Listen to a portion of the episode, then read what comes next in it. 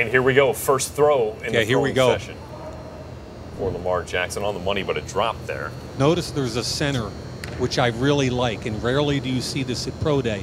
Even when you say you're going under center, typically they don't literally do it. So far, it's all under center, three step, in breaking slant routes. And every throw has been a good throw. Five step. Mm-hmm. Here comes one.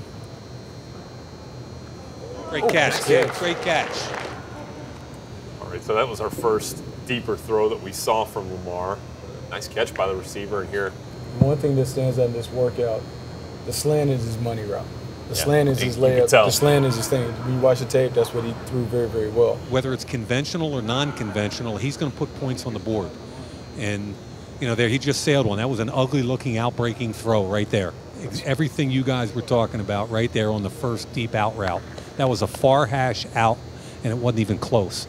Now it has nothing to do with arm talent. Let's let's make that clear.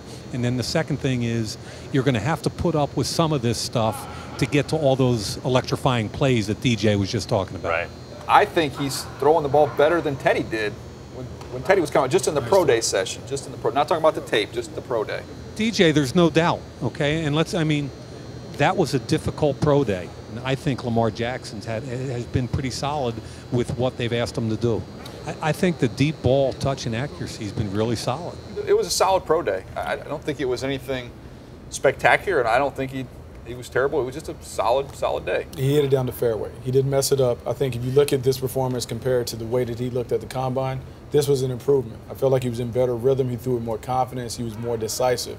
Uh, yes, I would have liked to see him push the ball outside the numbers, but what he was able to do working inside, I think it just kind of confirms how you're going to have to play with him if he has to play right away in your system. You're going to have to throw the ball inside the numbers, quick rhythm throws, put him on the move.